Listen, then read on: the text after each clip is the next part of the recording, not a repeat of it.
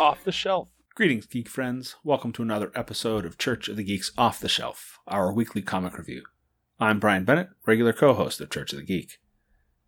In our most recently published regular episode of Church of the Geek, titled Interlude, when Sam asked me what I was geeking out about, I mentioned that I've been reading through the series The Immortal Hulk, written by Al Ewing with various artists. The Immortal Hulk creates a mythological framework for a whole host of Hulks out there Devil Hulk, Savage Hulk, Grey Hulk. All of these Hulks exist in the fractured identity of Dr. Bruce Banner, brought about by gamma radiation, which contains elements of magic in it. This magic creates a separate dimension that reveals itself to Banner and others as the story unfolds as the Green Door. The Green Door is the portal through which Banner exists when the Hulk takes over. This region is also where the One Below All exists and reigns as a deity of sorts. The One Below All is the force of hate and rage that impels the Hulk onward to deal chaos on the regular world, sometimes heroic, sometimes villainous, and much like the quantum realm depends mostly on who observes.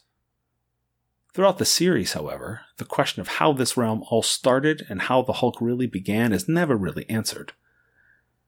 But in The Immortal Hulk Time of Monsters, written still by Al Ewing, and the art in this standalone issue by Juan Ferreira, we get a good look at the how the Hulk scenario came to be. Taking place over 10,000 years ago in modern day Jordan, we are introduced to a tribal leader, Adad, looking over the impact crater from a large crystalline green stone. The good green eye from the mother goddess, Adad tells us, or tells Tammuz, a young man whose wrists are bound, sits at the edge of the crater listening while Adad rants on about their tribe being under the punishment of the mother goddess. Things like dwindling herds roaming through their valleys, sour water, drought, all of those earmarks of divine disfavor.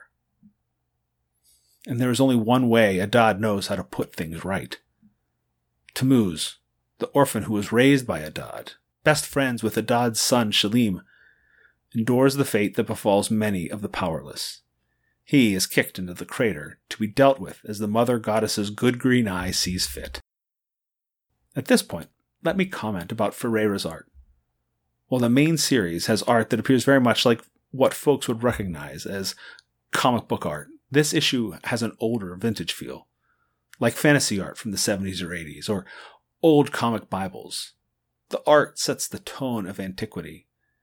There's almost a painted feel to it. And the color palette that Ferreira works with also sets the tone for the stressed tribe that is barely eking out an existence. All browns and tans without much contrast. The only other color we see in that opening section is the green at the heart of the crater. Ferreira also does the body horror elements excellently as well. The tearing and rending of skin, flesh, and bone is graphically presented and highly effective in the story. The gore giving us insight into the effect of hate and violence in our bodies. What is strength what is weakness? What is human? The subtitle of this one shot, I'm assuming one shot, Time of Monsters, makes me wonder where the monsters really are.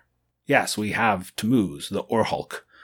He might qualify as a monster, but the subtitle most definitely mentions monsters, plural. And Adad might be the biggest monster of all.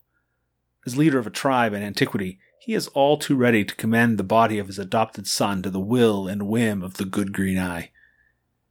Adad's sacrifice of Tammuz is the easy, expedient move of one who holds power over one who is powerless. To highlight Tammuz's good nature, it is clear that even when he is sacrificed and becomes the original Hulk, he recognizes that the power given to him can be understood as gift. The transformation could be used as a blessing for his people. It depends upon his people recognizing him in that form as something other than a monster. Yet can a monstrous people ever recognize the strange and bestial as anything other than another monster? Tammuz's hate and rage is not then something that was inevitable, but the one below all lifts up the power in hate. Having suffered betrayal at the hands of his people, Tammuz is all too ready to pick up that power, and so we must wrestle with the reality shown. Monsters reacting to threats all too often create new monsters. The warning, I think, stands for us. Hate and rage are more likely to create monsters rather than help us to identify them. When we can only see threat from the other and not a possibility of blessing, we show that the time of monsters has not yet ended. The Immortal Hulk, Time of Monsters, is an excellent mythological riff on the creation of the Hulk. Not just the Bruce Banner incarnation, but the whole ecology of Hulk. Ewing and Ferreira have created an excellent work. Geek be with you.